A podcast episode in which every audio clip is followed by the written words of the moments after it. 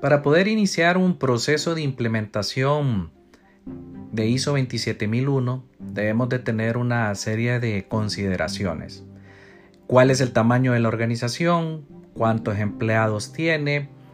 ¿Cuáles son los motivos bajo los cuales quieren tener una mejora sustancial en seguridad de la información y definir los procesos que van a estar dentro del alcance de la implementación para posteriormente poder llegar a optar a lo que es la certificación internacional. Ahora, tenemos que definir algunos factores. Esto va a depender de cómo la empresa decida hacer la consultoría de 27001. En algunas ocasiones las empresas seleccionan un consultor individual. En algunas ocasiones pueden seleccionar una empresa que se dedique a implementación. Si hablamos del caso del consultor individual, debería de contar con una serie de credenciales y experiencia en seguridad de la información, certificaciones en 27001 en su defecto. Si es una firma, debe contar con un staff de consultores que de igual forma cumplan con lo que es el marco de experiencia, es decir, haber implementado la norma en otras organizaciones de forma exitosa para poder llegar a la certificación de forma satisfactoria para el cliente. Entonces las empresas deben de ser cuidadosas para poder seleccionar quién les va a brindar la asesoría técnica adecuada para el proceso de implementación del SGSI.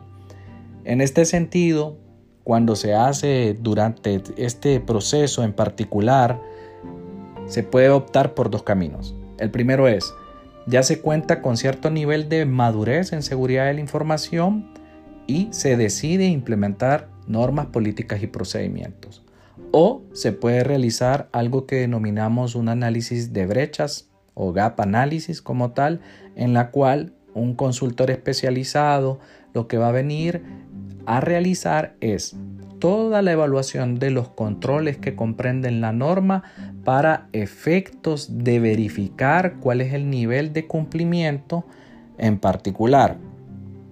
Es decir, si existe lo que es el marco documental, si existen las buenas prácticas de seguridad de la información, si existen tecnologías de apoyo y con este propósito durante ese proceso de evaluación de brechas se va determinando si se cumple o no se cumple lo que es el control.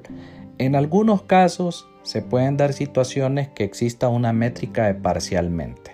Puede hacer que se tengan implementaciones técnicas, herramientas de hardware y software, pero puede darse que no se cuenta con la política o procedimiento. Si ponemos un ejemplo, podría ser que exista lo que es una herramienta de cifrado para las portátiles. Sin embargo, frente a la norma no se va a tener un procedimiento que especifique cómo va a ser el proceso de descifrado, cuál va a ser el algoritmo de encriptación, cuáles son los pasos en específico.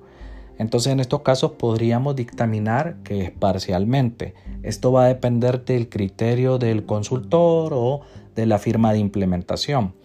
¿Qué sucede? Es sano realizar estas evaluaciones tipo GAP porque nos permiten ver cuál es el estatus que nosotros tenemos frente al cumplimiento de la norma.